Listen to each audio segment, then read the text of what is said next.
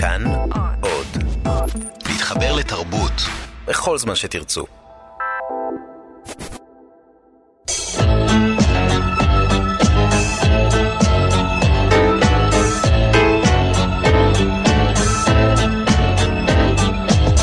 גיבור תרבות הדוקטור דן הרב והדוקטור דוד גורביץ' באולפן עם יונתן גת.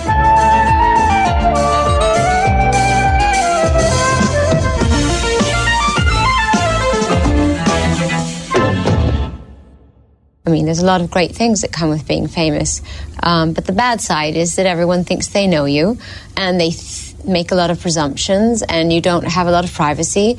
But I wouldn't trade it for anything. I'm very happy with the choices I've made. What's the worst thing about being famous then? That you have to answer stupid questions. Time goes by so slowly. Time goes by so slowly. Slowly, time goes by so slowly. Slowly, time goes by so slowly. Time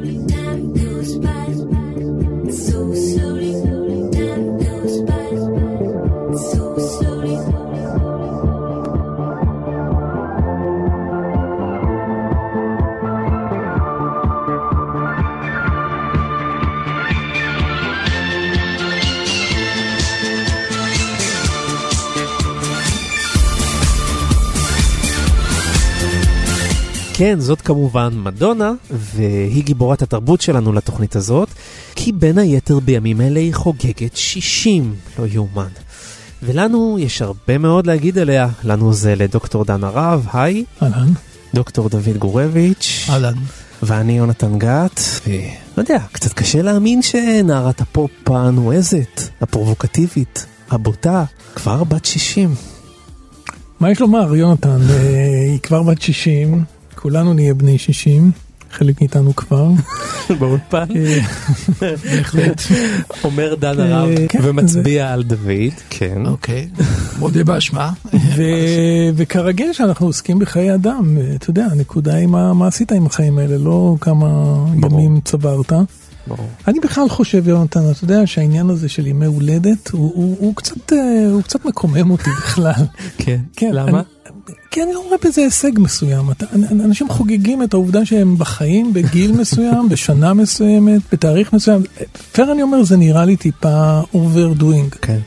אבל אתה יודע שזה בשבילנו תירוץ, כי מזמן רצינו לדבר על מדונה, ופשוט הסתכלנו בלוח, אה, זאת האמת. בסדר גמור, השיקולים השיווקיים שלך בעריכת התוכנית הזאת הם מקובלים עליי לחלוטין, אבל אני אומר, עצם העובדה שהגיעה ל-60 זאת לא נקודה, היינו יכולים לעשות את התוכנית הזאת גם לפני. זמן, ואנחנו יכולים לעשות אותה גם יותר מאוחר. מדונה היא מדונה, על זה אנחנו הולכים לדבר, על למה היא גיבורת תרבות בינינו. דוד? אני חושב שלגבי מדונה, כמו לגבי כוכבים אחרים שכבר הם מה שנקרא בוגרים, כאלה בני 60 ואפילו בני 70, חלק מהאופנה של היום הוא בעצם לא לקח בחשבון את הגיל המבוגר של. גיבורי הפופ. אולי אני- נגיד לפני 20-30 שנה היינו חושבים פעמיים, נניח אם היינו עושים כאילו תוכנית. אבל היום היה האופנה לדבר על גיבורי הרוק כגיבורים נצחיים. מיק ג'אגר, יש לו גיל. פול מקארטני, יש לו גיל. אין להם גיל, כאילו. בוב דילן. בוב דילן יש לו גיל, דור אחרי דור של צעירים, נוהים אחרי אותם כוכבים שאנחנו, אה, ברוב שנותינו, כביכול, כן. נהינו אחריהם אה, בשנות ה-80, ואין ספק שהיא ביטאה אותה בתחום התרבות הפופולרית. מדונה לואיז צ'יקוני נולדה ב-1958 במישיגן, ארצות הברית, למשפחה מרובת ילדים עם עוד שבעה אחים ואחיות. משפחה נוצרית קתולית, ממוצא איטלקי מצד אביה, וממוצא צרפתי קנדי מצד אמה. היא הייתה רקדנית מחול מצטיינת בתיכון, אבל אה, לא הצליחה להתקבל לאף קבוצת מחול לאחר מכן. בנעוריה עבדה בין היתר כמפעילת מעליות בבניין אירועים וכמוכרת גלידה. את הקריירה המוזיקלית שלה היא החלה כמתופפת בלהקה, אבל מיד הבינה שהיא מעדיפה לשיר. את אלבום הבכורה שלה, שנושא את שמה, מדונה, היא הוציאה בשנת 1983. מאז הוציאה עוד 12 אלבומי אולפן, חמישה אלבומי הופעה ו-12 אלבומי אוסף. חברת פפסי ביטלה איתה חוזה פרסום גדול לאחר שהוציאה את הקליפ Like a Prayer, שעורר מהומות, מכיוון שהוא הציג אה, צלבים בוערים, אונס ומשטרה גזענית. בשנת 1991 היא הופיעה בסרטו של וודי אלן, צללים וערפל, בתפקיד נערת הקרקס, מרי.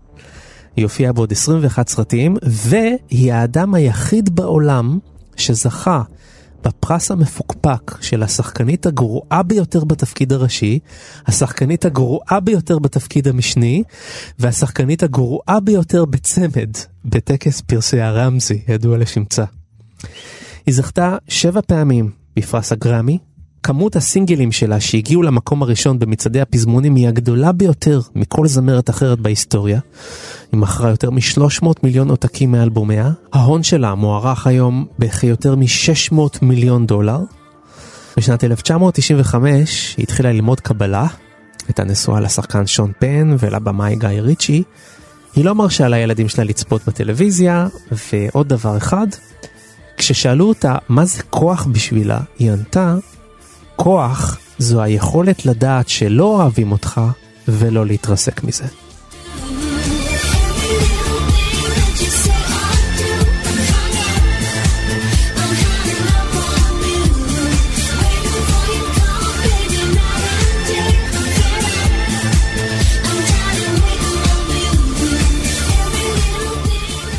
יונתן, התיאור המפורט שנתת של התחנות בחיי מדונה, כן. אני חושב שהוא מרתק, מכיוון שהוא בדיוק מעמת אותנו עם השאלה איזה מין גיבורת תרבות היא מדונה, והאם היא בכלל גיבורת תרבות. על מה אנחנו מדברים פה בעצם? אנחנו מדברים פה על אומן גדול, אישיות במידה מסוימת פוליטית, שנגעה בהמון המון דברים, באומץ רב, בנשיות, ב... מעמד הדת, רק לאחרונה היא התעמתה עם דונלד טראמפ, האם אנחנו מדברים על, על באמת איזה אישיות עם כוח פוליטי עצום, או שבעצם אנחנו מדברים על פרובוקציות זולות, אנחנו לא יכולים להכריע, ואולי זה בדיוק התרומה העצומה של מדונה לתרבות שלנו, העובדה שאנחנו מטשטשים לחלוטין, ואנחנו היום חווים את זה לחלוטין, את טשטוש הגבולות הזה בין, אם תרצה, פוליטיקה לפרובוקציה, אנחנו מכירים את זה. כן. איזה מין בן אדם היא? היא אומן גדול, היא מוזיקאית גדולה, או שהיא אומנית של דימויים? בוא לא נשכח, מדונה היא הסיפור של MTV, מדונה היא הבת היקירה של MTV, נכון, אי אפשר נכון. לנתק את ההצלחה שלה ואת המעמד שלה מה, מעליית הקליפים בעצם, והקליפים שלה, נדבר עליהם בהמשך, הם מושקעים, מושכים המון המון תשומת לב, יצירות אומנות מרשימות לדעתי לפעמים מאפילות על השירים, על הערך המוזיקלי והמילולי של השירים. אז על מה אנחנו מדברים פה? על מוזיקאית, על זמרת, או על יוצרת דגולה של דימויים? זאת גם כן שאלה. אני חושב שדוד דיבר על פוסט מודרניזם, אני חושב שזה בדיוק העניין. אני חושב שהיא בדיוק מייצגת את הדבר הזה של האייטיז. אתה אמרת, היא זכתה בכך וכך וכך וכך, והיא גם זכתה באותם פרסים של. השחקנית בהפוך. וזה בדיוק העניין שאנחנו מדברים עליו, זה בכלל לא משנה. אתה השחקן הטוב ביותר, אתה השחקן הגרוע ביותר, זה אותו דבר בעצם. ועוד תהייה, היא אשת עסקים, או שהיא אומנית מיוסרת. גם כן, אנחנו לא יכולים להכריע בדבר הזה, אתה הקראת את הנתונים. אז כל העניין הזה בדמות של מדונה הוא הדבר המרתק, שאנחנו לא יכולים באמת לקטלג אותה, למרות שעברו 60 שנה מאז שהיא נולדה. אני דווקא לא מתקשה לקטלג אותה. אני מתק... לא מקטלג אותה כעשירה, כי זה מובן מאליו. גם בוב דילן עשיר, גם, אני, אני יודע, פול מקארטני עשיר, גם הביטלס עשירים, כולם עשירים. כלומר, אנשים פורצי דרך בתחום הרוק, בתחום עולם הפרסום, עולם התרבות, הם נהיים אנשים עשירים. ברגע שהם מגיעים לתודעת ההמונים, מוכרים המון מהמוצר שלהם. זה לא מוריד מגדולתם האומנותית.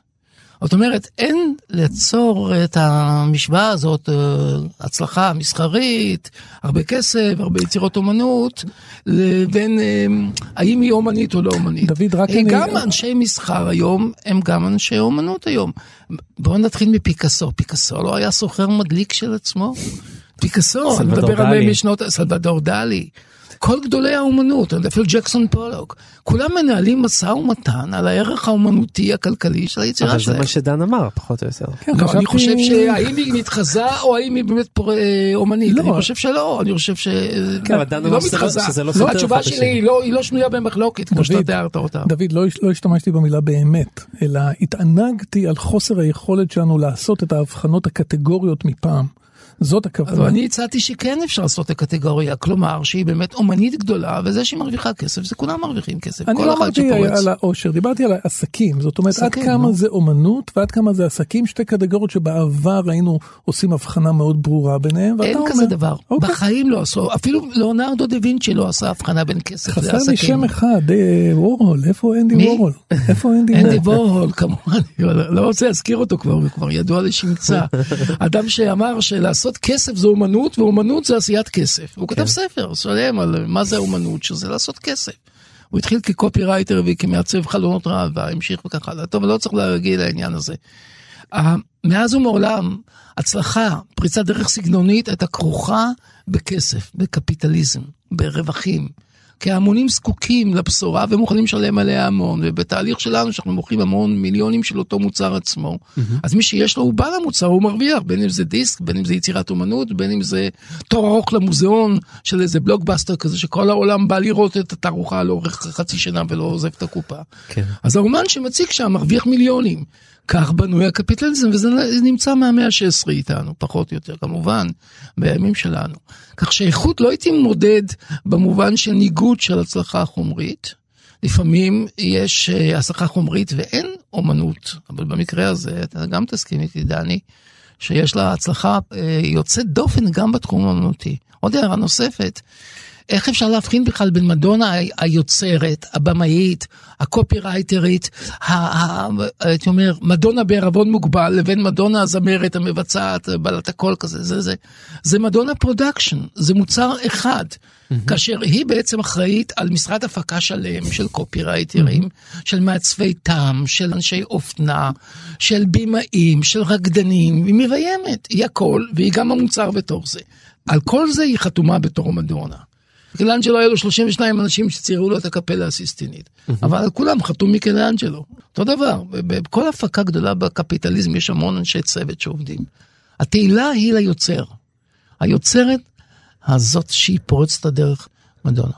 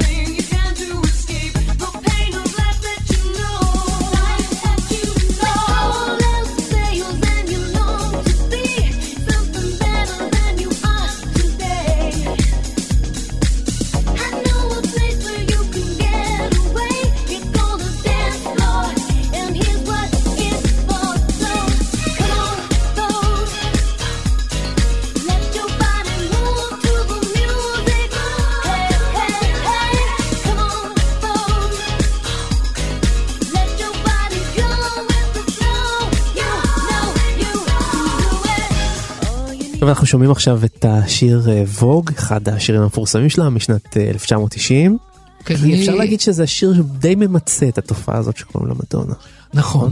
זה, זה הפקת ענק, שהיא בעצם הומאז' לכתב האופנה המפורסם הזה, לכתב העת הזה, ה Vogue, כתב ה- מגזין. אה, האופנה המפורסם, ולדמויות הזוהרות שהם אנשי אופנה, שהם אנשי תרבות, שהם שחקנים, היא מזכירה את ג'ינג'ר רוג'רס ופרד אסטר, והיא מזכירה את, אה, את אה, אורסון ווילס. כן, כן. כלומר, אותן דמויות זוהרות ואינסופיות של עולם האופנה, של עולם התרבות, עולם הקולנוע, שהוא בעצם אה, מפרה את ההשראה שלה.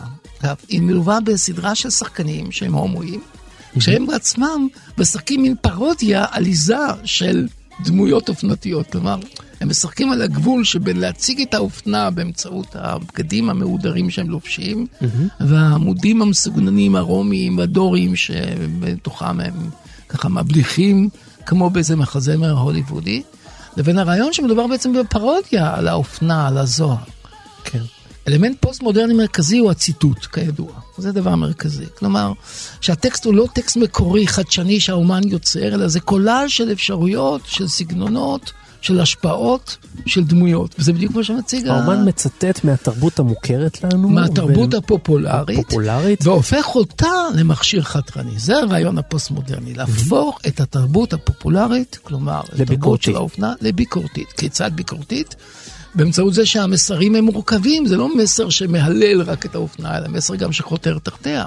זה מסר שמצד אחד מביא את ההומואים קדימה בקבוצת מיעוט ומתכתב עם, אה, עם פילוסופיה של זהויות, אבל מצד שני הוא לועג לעניין הזה עצמו, כי הרי הם לא מציגים בדיוק את אותה אופנה. מצד שלישי, חלק ניכר מעולם האופנה הוא עולם להט"בי. זה מאוד ריאליסטי להציג את זה בצורה כזאת. כן. עכשיו, זה מסוגנן בשחור לבן, מוצג כקליפ מדהים, מבריק, שבו בעצם היא מגלמת את, את החלומות שלנו, חלומות הזוהר של כמה עשרות שנים, שהם בעצם חלק מחייהם. בעצם אה, קץ עידן הפרשנות, דוד, כי הכל זה גם וגם וגם וגם, זה גם חתרני וגם נכון, נלעג, נכון מאוד. זה גם מתרפק ומתענג על וגם חותר מתחת. אה, אז נורא קל לנו בעצם להגיד גם וגם וגם וגם. נכון.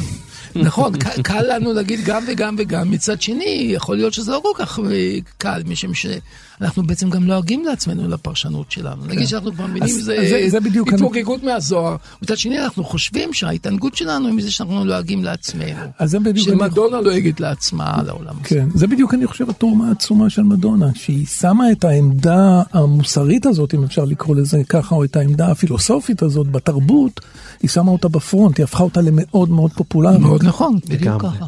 אני חושב ש...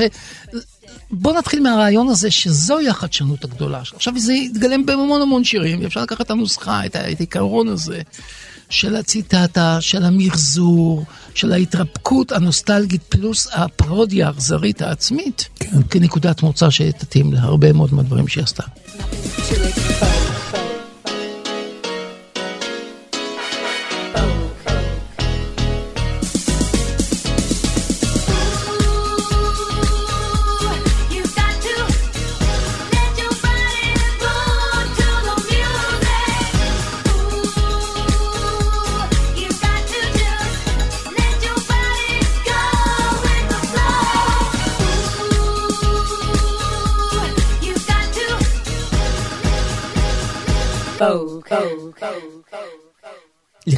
לקראת התוכנית שלנו אני uh, הבטתי בהרבה מאוד רעיונות של מדונה מסביב לעולם ושמתי לב לשאלה אחת שחזרה על עצמה לאורך כל הרעיונות וזה במיוחד היה בשנות התשעים.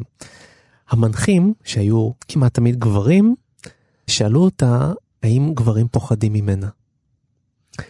אגב שאלה שמופנית רק לנשים, כן? מהמם. לא שואלים גברים אם אה, נשים מפחדות מהם. זה מעיד הרבה מאוד על, ה, על המנחים. ואני חשבתי שהמראיינים האלה, הם מפחדים ממנה. באחד הראיונות היא שאלה את לארי קינג, הוא שאל אותה, "גב- תגידי, גברים מפחדים ממך? אז היא אמרה, אתה מפחד ממני?" ממני? הוא אמר לה כן. וזה מעניין, הנה מישהי שמצליחה להחיות את הפחד העתיק הזה, הקלישאי הזה כבר, של האישה הבולענית, כן? ככה הדימוי הזה של האישה מול הגבר. תמיד שיש אישה שהיא גדולה מהחיים, קם ועולה המיתוס של הווגינה דנטטה. כן, אבל אני חושב שמה שהיא משדרת זה בוא נתגבר על המיתוס הזה, זה מיתוס מיושן, זה מיתוס של חברה פטריארכלית, זה המיתוס שהיה מקובל בימיו של פרויד, שהאישה היא כמין בולענית כזאת, והגבר התמים שם נבלע שם כן. במחשכי הווגינה שלה. אבל זה, זה מיתוס של לפני מאה שנה, מה שאומרת מדונה. בוא נשים הכל על השולחן, בוא נשים את הסאדו על השולחן, נשים את המאזו על השולחן, בוא נשים את החרדות של הגבר מהאישה על השולחן, בוא נשים את החרדות של האישה שנאנסת על ידי אבא שלה על השולחן, בוא נשים את כל הדברים הקשים על השולחן. בואו נעשה פרובוקציה. אומנות תמיד עובדת עם פרובוקציות. אין אומנות עצומה וגדולה שלא עובדת עם איזשהם אה, אלמנטים שיש בהם איזושהי פרובוקציה. היא מאפשרת לגבר להתחבר לחרדות שלו, אבל לא רק להתחבר, אלא במובן זה גם להתגבר. כשאתה מתחבר, אתה מתגבר. כשאתה כן. מדבר, אתה כבר לא שם. מתי אתה בחרדה מפני האישה מהווגינה ונטטה? כש- כשאתה בכלל לא מכיר בזה שהיא מפחידה אותך. אתה רואה את עצמך עליון. כשאתה אומר, האישה הזאת, היא יכולה להפחיד אותי, אז אתה אומר, למה ואיך, ולמה אני בעצם בעמדה הזאת, ומה גרם לי לכך. בקיצור, היא גורמת לגברים לחשוב, זה לא דבר טוב. וכשהיא אומרת לו, אתה מפחד ממני, הוא צריך להגיד לה, כן, וכל הכבוד לך שאת נותנת לי אפשרות לדבר על זה. זה מה שמנחה טוב צריך להגיד, וככה אני מרגיש גם. את מאפשרת לי לדבר על החרדות שלי כגבר. זאת תרומה עצומה.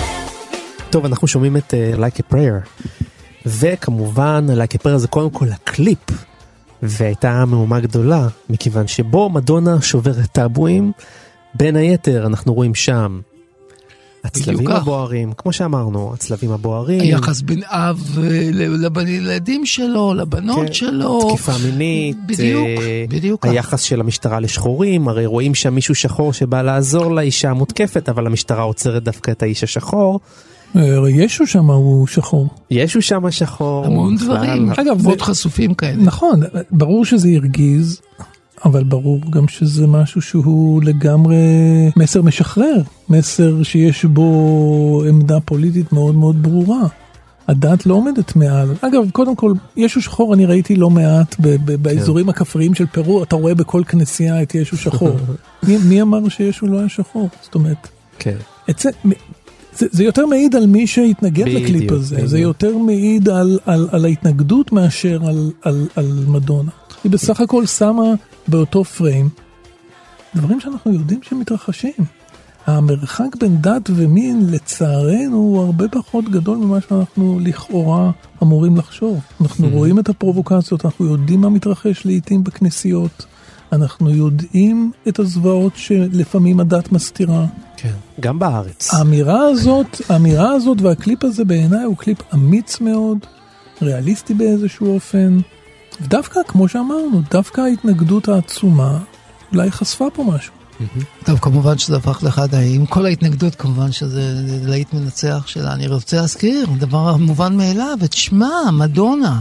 נכון? שזה דבר, כשאנחנו מדברים על ישו, איך לא אפשר לא להזכיר את מדונה? היא מדונה. מאחר והשם הזה לא במקרה. קודם כל, רגע, זה השם שלה, היא נולדה עם השם. בסדר. היא בחרה בשם שלה כשם האומנותי שלה. עדיין היא לא כן. קוראת לעצמה מדונה, אני לא יודע כן. מה, שם משפחה. היא מדונה. זה כמו, אני יודע. לא כאילו לא- קוראים לא לה, מדונה כאילו צ'יקוני. היה קוראים לה, לא בדיוק, לא מדונה צ'יקוניני או משהו כזה, היא פשוט מדונה. צ'יקוני, צ'יקוני. מפני שאם היא הייתה צ'יקוני, אז היא כבר לא הייתה מדונה. מדונה זה האם הקדושה, מדונה. אנחנו כולנו מזהים את השם הכללי ולא את השם הפרטי, ואף אחד, מיליון אנשים לא יודעים שקוראים לה מדונה, אבל מבינים את השם מדונה. הרעיון הזה של להיות מדונה, פירושו להיות בסופו של דבר אה, על הגבול שבין הקדושה לבין הרעיון של להפר את הקדושה, לעשות טרנסגרסיה, לעשות איזשהו מעבר של טאבו. ולכן, שוב, סקס, כנסייה, אהבה, תשוקה ודברים אסורים חוברים יחד, והופכים להיות לחלק בלתי נפרד מן המסר שלה. מן המסר שפורץ בעצם את הגבולות המוכרים לנו. וזה קורה גם בחיים הפרטיים שלה, כי אנחנו יודעים שהאימא של ישו הופכת פתאום ליהודייה כאילו, ומתקרבת, אסתר. מת, כן, אסתר, מתקרבת לקבלה. לא בדיוק עושה, לא מתגיירת, נכון, זה מעניין. אבל, אבל היא פתאום, עוד איזה מין סיפור כזה של ההתכתבות שלה עם, עם, ה- עם הרוחניות, עם הדת. אז זה גם לא חדש, אבל דני, בוא נגיד, ה- מה אולי- עם בוב דילן שפתאום נהיה נוצרי בתקופה מסוימת בחייו, אחרי זה הוא עשה לבן שלו בר מצווה בכותל. או ליאונרד כהן שהפך להיות נזיר פתאום. בדיוק, כשהוא מופיע בישראל אז הוא אומר, אה, הוא פותח את המופע שלו בברכת הכהנים, באצטדיון רמת גן. כן. ככה זה, מה לא עושים בשביל השיווק? ואיתנו נערת רוק, שלום לריקי גל. שלום. ריקי, מה לדעתך הייחוד של מדונה מבחינה מוזיקלית לעומת כל יתר אלפי, עשרות אלפי זמרות שאנחנו, שלא הצליחו כמוה? אוקיי. אמ, אז ככה, תשמע, באמת שמדונה, למרות שכבר ראיתי את ההתנהגות הבימתית שלה, כבר ראיתי הרבה קודם אצל אה, זמרות איטלקיות וזמרות אנגליות, אה, כאלה שלא התפרסמו במידה שמדונה התפרסמה. אבל כבר התנהגו כמוה על הבמה והעזו גם להתלבש ככה וגם, וגם להתנועע ככה וגם לעשות דברים הרבה יותר פרובוקטיביים אפילו ממנה. כן. אבל אני לא יכולה להתעלם מהעובדה שמדונה היא פורצת דרך במובן הזה של, של זמרת, מעל הכל היא אשת שיווק, היא אשת או. עסקים גדולה. בדיוק מה שאמרנו, כן, כן. ולוחמנית וכוחנית, ויודעת מה היא רוצה, ומפעילה את כל האנשים סביבה. היא מנהלת, זה כמו ששלמה ארצי בזמנו אמר לי, תשמעי, אני מפעל, את בוטיק, אני, וזה בדיוק, זה בדיוק ככה. נחמד. היא באמת מפעל, וכמנהלת מפעל היא עשתה עבודה נהדרת של הרבה שנים, והיא הצליחה, אז כנראה שיש בה גם איזשהו יצר תחרותי מאוד גדול, והיא, והיא גם, הרצון הזה באמת להיות, גם להפיק דברים שהם איכותיים, שהם טובים. רציתי לשאול אותך בעניין הזה של החדשנות שלה, איך, אולי תנסי לפרט, כאילו, מה החידושים שלה, כאילו, מבחינת כפרפורמרית?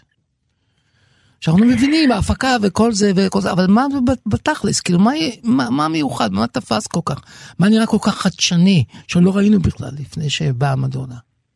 תראה, לקחת אה, מודלים למשל כמו מרילין מונרו, לקחת אה, כל כך הרבה דמויות אה, חזקות ולצרף אותם יחד. אני חושבת שהיא עשתה תמהיל נהדר, ההשפעות שלה מבלונדי, כולל הבגדים שהלכו והפכו להיות מין גוטייה כאלה.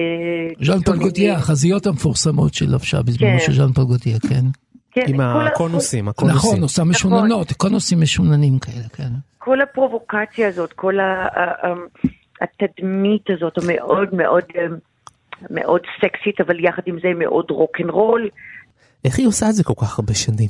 זאת אומרת, אנחנו יודעים שבדרך כלל אמנים שמגיעים לשיא קריירה כזה, וגם לדברים יותר צנועים, מתמוטטים, נופלים, נעלמים. הנה שלמה. ארצי לא מתמוטט. לא. שלמה- ארצי זה- זה עובדה, בוקר, זה עובדה. הזכרנו אותו, נכון? את הזכרת אותו נכון. בהתחלה.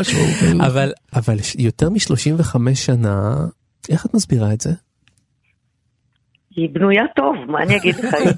היא, פש, היא פשוט בנויה טוב מחומרים חזקים, ויכולה לעמוד ב, בעיקר הדרייב הזה, הדרייב, הדרייב התחרותי, הדרייב הזה להישאר שם למעלה, להחזיק את זה למעלה, זה, זה לא דבר פשוט, ואין לי ספק שהיא עברה משברים לא קטנים עם עצמה, אבל היא, היא חזקה, היא פשוט חזקה. וזה ההבדל שעוש- שעושה אדם אחד מאחר. כן. תראה, אתה יודע כמה שנים אני כבר על הבמה? כמה? כבר 45 שנה. 45 שנה אני עומדת, רוקדת על במות, שרה, אה, כל המחזות הזמר והצגות ותפקידים ו... ו... ו... כן. גם אני הייתי אביטה. זה- נכון, אני הייתי נכון, אביטה לפניה. נכון, נכון, נכון, נכון, הנה הקשר, הנה הקשר. לא, יש היה הרבה, הרבה קשר, גם אהבה כן. לבלונדי, זה בטוח. כן. אה, ובכלל, אז זהו, פשוט ספורט טוב, אה, אוכל טוב, וראיתי גם איך היא, בסרט רואים אגב כמה היא, מקפידה על, על המזון שלה וכמה היא מקפידה אמ, על התרגולים שלה. כן, אז זה, it takes what it takes. וגם אה, כל מיני אה, סיפורים, סיפורים נוספים, כל לא, מיני בנים, כל מיני בנים בסביבה. לא, שערוריות זה חלק מההתנהלות אה, של השיווק. אין לי ספק. והחיים גם כמובן, שהם מטורפים והופכים לי, הם מקבלים כזה מין פוקוס והרבה כוח, כן? ריקי גל, נערת הרוק הנצחית. תודה רבה. אנחנו מאוד מודים לך שהיית איתנו ואת במופע חדש שנקרא אינטימית. נכון, כנסו- ריגל אינטימית, ואני... כנסו לאינטרנט, חפשו את התאריכים, ריקי גל אינטימית, מופע שבאמת כדאי ללכת לראות. תודה רבה. ריקי. תודה. תודה. תודה. ביי תודה ביי. רבה.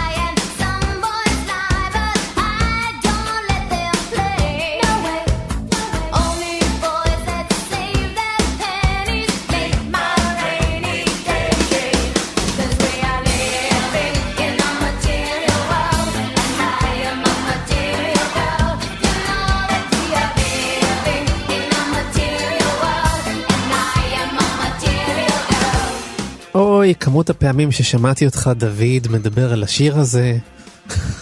למה זה שיר כל כך סמלי בעיניך? ש- שיר סמלי, כי הוא מייצג את הסגנון המוקדם, לדעתי פורץ הדרך והפוסט-מודרני של מדונה. יש כמה סיבות למה זה חשוב. אבל זה פריצת הדרך שלה, זה בדיסק הראשון, המדונה, 1983. כל החומרים שהפוסט-מודרניים של הציטטה מתוך סרטים, מתוך מופעים, מתוך מוצרים אחרים, מתוך פרודיה עצמית על עצמה כגיבורת תרבות וכשרשרת מזון כזאת אה, של, ה- הייתי אומר, של הבידור האמריקאי או הבידור הכללי העולמי, זה כבר היה בתוך הסרט הזה. וסיבה שלישית למה זה חשוב, מפני שבסרט הזה, אה, מטריאל גרל היא ציטטה, היא עשתה שני דברים. אחד, היא הגדירה את המצב של העולם. אני נערה חומרנית, מחפשת רק יהלומים. וכמובן היא גורמת לגברים שיעריצו אותה ויטילו עליה גברים, ובסוף היא מתיחה את, ה, את מחוזת היהלומים, את הטיפניס הזה בפרצופו של לני קיידר, ואומרת לו, אתה חושב שיכולת לקנות אותי? אתה לא יכול לקנות אותי. עכשיו, היא עושה את זה, זה כבר לא שיר מקורי, השיר מטריל גרל, הוא בעצם ציטטה מתוך... אה, מרילין מונרו. מרלין מונרו, שהיהלומים. ב- נכון, דיימנדס are girls best friend. כן. אז כבר אצל מרלין מונרו היא שרה באופן סרקסטי על כך ש, שנכון, האישה היא מוצר צריכה, ולכן המוצר צריכה לעלות את ערכו, ושישלמו הרבה, נכון, אנחנו שום דבר, אנחנו אובייקט מיני, נכון, אנחנו אובייקט כלכלי, אבל אתם תשלמו. ובסוף אתם לא תקבלו את מה שאתם רוצים. ואז אצל מרילין מונרו, שהופיע בסרט אה, גברים מעדיפים בלונדיניות עם, ה- עם השיר הזה, יחד עם ג'יין ראסל שגם ביצעה אותו באותו סרט, היא הייתה כבר פמיניסטית. באה מדונה ועושה קומה שנייה פוסט מודרנית על הפמיניזם של אה, מרילין מונרו, והיא יוצרת טקסט שלה עם מוזיקה אחרת, אבל עם אותה העמדה של אה, כן. הקליפ המפורסם של מרילין מונרו. ספק מחווה, ספק צחוק. בדיוק. ואם לא מספיק, אותו שיר עצמו מצוטט אחר כך שוב, מצטטים את מדון שמצטט את מרלין מונרו בסרט כמובן של ניקול קידמן שמשחקת שם ושרה מולן אה, מולן במולן רוז' של באז לורמן. שזה שוב מחווה לבידור האמריקאי האינסופי במין פסטיש פוסט מודרני שמערבב את בירת פריז של סוף המאה ה-19 עם מדונה ועם השיר של המטריאל גרל מ-1983. רגע, רגע, רגע, תסביר את המילה פסטיש, רגע. פסטיש פירושו שאתה מערבב תקופות היסטוריות ומייצר איזה משמש של סגנונות ואפשרויות. זה מה שקורה בסרט של עד שאתה. כבר לא יודע מה לא, היה המקור של הדבר, נכון? בדיוק, זהו מצב בסיסי שבו אין לך כבר את המקוריות, את החדשנות ואת המוגמרות של טקסט אחד, וטקסט אחד נוגע באחר, ואחד מצטט את השני, עד דלא ידע. אז על כל אלה אני רואה בזה באמת אה, משהו שאני כדאי תמיד לפתוח הרצאה על פוסט מודרניזם בקליפ הזה, זה מסביר הכל. דוד, אתה דיברת על הקליפ ודיברת ופה ושם גם אמרת הסרט הזה, הסרט הזה, וזה מאוד אה, בעיניי העניין. אנחנו מדברים על שיר, אנחנו מדברים על שיר, אבל אנחנו רואים דימויים, אנחנו שומעים סיפור, אנחנו מתכתבים עם סרט- סרטים קלאסיים, אנחנו חושבים על ההדהוד של הסרט הזה בה- בהמשך, אנחנו רואים בכלל איזשהו דימוי, לא שהשיר לא, לא קליט, השיר הוא מאוד קליט. אבל כל מה שבנה את האתוס הזה היה בעצם מערכת דימויים מאוד מאוד מורכבת ומאוד מתוחכמת. מאוד נכון. ש, שנוצרה מסביבה. אבל זה בדיוק העיקרון של היצירה הפוסט-מודרנית. לא החדשנות עומדת כן. ביסודה של היצירה הפוסט-מודרנית, את היכולת האקלקטית לצרף צירופים מחומרים קיימים ולבנות כן. מהקיים הישן את הדבר החדש, שהוא סוג של טקסט שהוא בסופו של דבר גם מאשר את עצמו וגם מלגלג על עצמו, צוחק על עצמו, והוא גם מהווה מחווה, כן. הומאז' כזה, כן. לעולם הזוהר, לעולם הקולנוע, לעולם של האליות, שמדונה כבר ב-83 ראתה עצמה חלק מהן. כן, וברמה מאוד מאוד בסיסית, אנחנו באמת מדברים על, ה- על, על MTV, אנחנו מדברים על הרגע הזה שבו שיר הוא בעצם פסקול של פרסומת, של קליפ, של סרט מכירות של השיר. זה נכון, אלא שסרט המכירות הוא סרט פמיניסטי, זאת אומרת, זה נכון מה שאתה אומר, אבל יש פה דבר שסותר אחד את השני, מצד אחד זה מסחרי, כי זה קליפ, זה MTV, יפה, אוקיי, זה אותה אסתטיקה של שנות ה-80, זה מה שפורץ בשנות ה-80. מצד שני, אי אפשר להוציא, להוציא ממנה, והייתי אומר ככה, לבזות אותו לתוכן הפמיניסטי העז, כי בכל המקרים שמצטטת, האישה היא שזורקת בסופו של דבר את הכסף בפרצופו של הגבר, ואומר, אומרת לו, נכון, היהלומים הם מהחברים הכי טובים של האישה, וקח אותם ותחנק איתם. זה מה שהיא אומרת לו בסוף. דוד, אני מתפלא עליך, אתה יודע, זה שאמרתי שמדובר בסרט מכירות לא שומט את הקרקע מתחת לאג'נדה הפמיניסטית, זה בדיוק הגם וגם, זה בדיוק אז האפשרות אם זה מוכר. את הפמיניזם, אז זה בסדר גמור, כן, נכון, אין ספק. זה מוכר את הפמיניזם בצורה חזקה, לא דיברנו מספיק על זה. אבל מדונה היא קודם כל האישה החזקה, האייקון הגדול שמצית את הדמיון הפמיניסטי ברמה של מגה כוכבת רוק. זאת אומרת, האישה שיש לה כוח, האישה שלא מפחד לעשות פרובוקציה, האישה שמלגלגת על עצמה כחפץ של הגבר. איפה ידענו את כל זה בכזאת עוצמה? אל תחשוב, אנחנו מדברים על 40 שנה כמעט. כבר אז, מה, אתה חושב שנטע ברזילי עכשיו היא קפצה לתוך הבריכה ועם הקפצוצים ה- אה, הצפרדעים שלה? תרנגולים. תרנגולים, צצוצים, אומרת, היא עושה את זה על דרך המפלצת החיננית, אבל מדונה עשתה את זה על ידי האישה הנחשקת הסרדומזוכיסטית, יותר פורץ דרך הייתי אומר, כן. וגם לפני 40 שנה.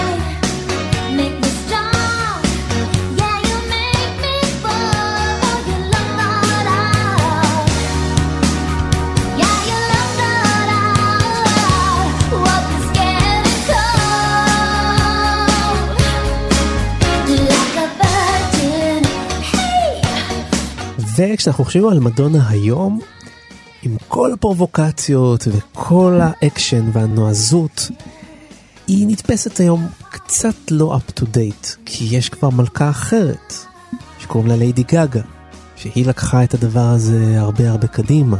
כן, אנחנו הקדשנו שלה- תוכנית נכון. לליידי גאגה, ובאמת אתם מוזמנים לבוא ולעשות השוואה ביניהם, המאזינים יקרים כרגע. אה, יש הרבה מאוד דמיון ביניהם, אבל אני חושב שליידי גאגה היא הרבה יותר אוונגרדית ממדונה.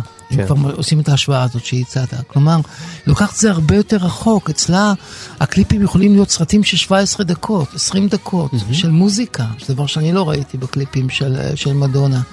היא גם לוקחת את הרעיון של הכיעור, של עיוות הגוף, של ההתפרקות של הגוף למקומות יותר קיצוניים. ובמובן הזה יוצרת דקונסטרוקציה קיצונית, פירוק קיצוני יותר ממה שעשתה מדונה.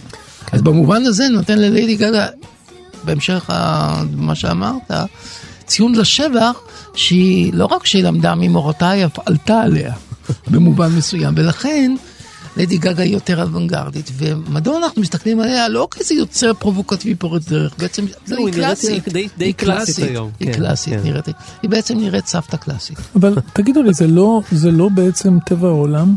אנחנו מדברים על משהו שמתרחש לפני 35 ו-40 שנה והיה בתקופתו פרובוקטיבי, אוונגרדי, פורץ דרך. והיום לא הייתה, לא הייתה ליידי גאגה אם לא הייתה מדונה, אנחנו צריכים להסתכל על זה כאל אבל רצף. זה נכון, אבל רצף יש- של תרבות. התכוונתי שהיום לשמוע את מטריאל גרל ו... אה, בקיצור, גמרה את הסוס. בשנות ה-80, והיום זה סוג של מוזה... נוסטלגיה מוזיאלית. ככה נדמה לי. יכול להיות שכן. בהחלט כן, יכול להיות. למה לא בעצם? אני חושב אבל ששוב, סליחה על הביטוי, אני חושב שזה טבע העולם. אני כן, חושב, ש... יכול להיות. אני חושב שיש מיעוט של אומנים שבהם, שאנחנו צופים ביצירות ישנות שלהם, ואנחנו עדיין אומרים זה מחזיק, זה, זה, זה, זה עדכני. כן. יש, זה מיעוט. רוב היוצרים שאנחנו נצרוך יצירות מלפני שלושה וחצי עשורים שלהם, אנחנו נגיד זה נורא נחמד, אבל זה לא דומה למה שקורה היום, וזה בסדר גמור. ומעבר לזה, אבל נדמה לי שגם היום, בדברים החדשים שלה, אין איזשהו רעב גדול למה מדונה הולכת להוציא. כן. יש רע, אם בוב דילן מוציא תקליט חדש, אני חושב שכל מי חובב מוזיקה עומד על רגליו, אה, הרוב. מדונה לא לא בדיוק... היא לא אה, קיבלה פרס נובל לספרות. יודע. אפשר להבין למה הקהל לא כך משתגע. אבל גם ליאונרד כהן בגיל מאוד מבוגר הוא סחף את העולם מדונה יש לי איזה מין תחושה שלמרות ששמה הוא שם גדול היא קצת יצאה מהלופ בשנים האחרונות.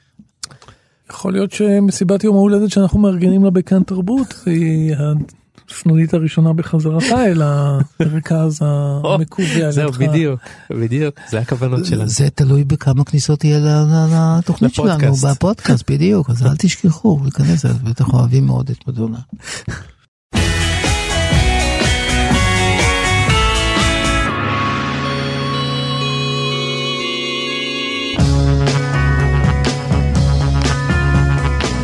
הגענו לשלב ההמלצות וזה אומר שאם הגעתם עד לפה אז זאת אומרת שאתם בעניין של מדונה ולנו יש עוד כמה דברים להמליץ לכם מהמפעל מפעלות מדונה.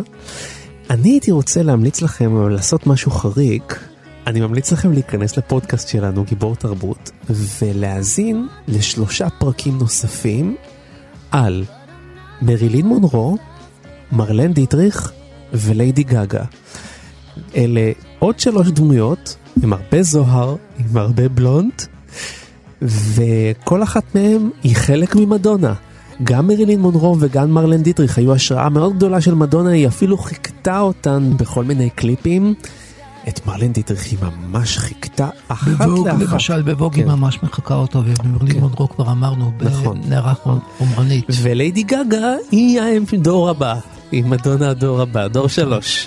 אז אה, ככה אתם תקבלו אה, ארבע ציפורים במכה אחת, ארבע ציפורים בלונדיניות במכה אחת. זה נשמע נהדר. דן, על מה תמליץ? כן, אתה יודע, אתם יודעים, המילה באמת עלתה פה הרבה במהלך התוכנית הזאת. מה, מה היא באמת? מה מסתתר שם מאחורי הדברים? וסרטים דוקומנטריים אמורים הרבה פעמים לענות על השאלה הזאת. לא שהם באמת אה, מצליחים, גם סרטים דוקומנטריים בסופו של דבר זה הבניה ופיקציה. לא פה המקום להרחיב.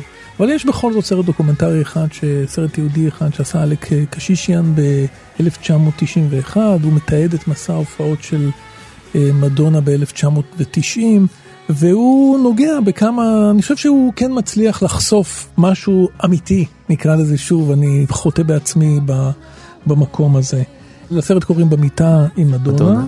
ומופיעים שם בתפקיד עצמם, כמו שקוראים לזה וורן ביטי וקווין קוסטנר ומנדי פטנקין ומט דילון ועוד רבים אה, ומפורסמים, אבל בין כל הפרסום והשיווק אפשר גם אולי לגלות משהו מן האישה האמיתית הזאת בקשר שלה עם אביה, ברגעים אה, מפתיעים שנכפים עליה במהלך סיבוב ההופעות וכדומה.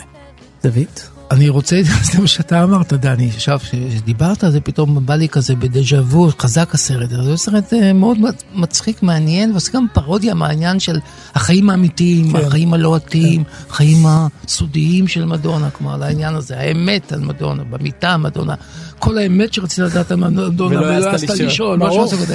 אחד הדברים שלא מעיזים לצלם בסצנה שכמובן מצלמים אותה, זה בורן ביטי מלווה את מדונה לרופא שיניים. רופא שיניים. ומכוונים את התאורה החזקה, והוא נכנס עם המכשירים שלו, ו- ואנחנו רואים כאילו לא הולכים לצלם ממש את הסצנה, שעושים לה איזשהו טיפול אורתודנטי.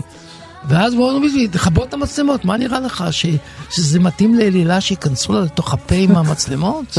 לכבות מיד מצלמות. כמובן משדרים את זה. ברור. כדי להגיד הזה. אז זה נזכרתי ממה שאתה אמרת.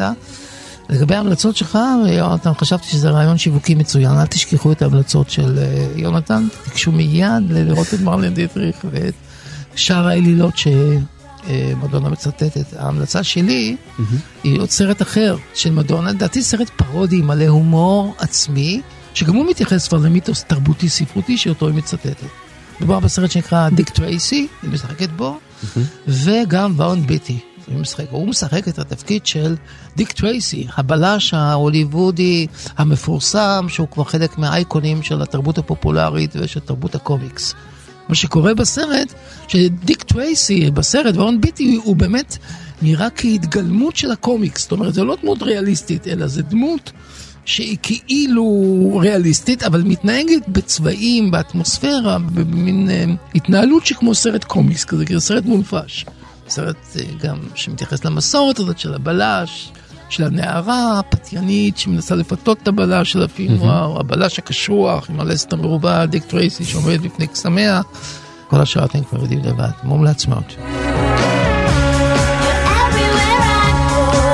סיימנו, אנחנו רוצים להודות לטכנאי שלנו שרון לרנר, לשלומי בן עטיה ולאייל שינדלר שהביאו אותנו כאן לשידור. אתם אה, כאמור מוזמנים להיכנס להסכת גיבור תרבות, שם תוכלו להאזין לכל תוכניות אה, גיבורי התרבות שלנו. תוכלו לעשות את זה ביתר קלות באפליקציה כאן אודי. תודה רבה לדוקטורים הלא חומרניים שלנו, דוקטור דן הרב. Thank you, תודה. תודה רבה לדוקטור דוד גורביץ'. אני מוחל לך על העלבון, לתת להגיד מישהו שלא חומרני זה להעליב אותו. זה. עלבון היום, כן. ברור, אבל מילא, אני סולח לך. תודה רבה לך יונתן, תודה רבה לך דני. אני הייתי יונתן גת, ואנחנו נשוב אליכם בשבוע הבא עם הגיבור הבא. להתראות. ביי ביי. ביי.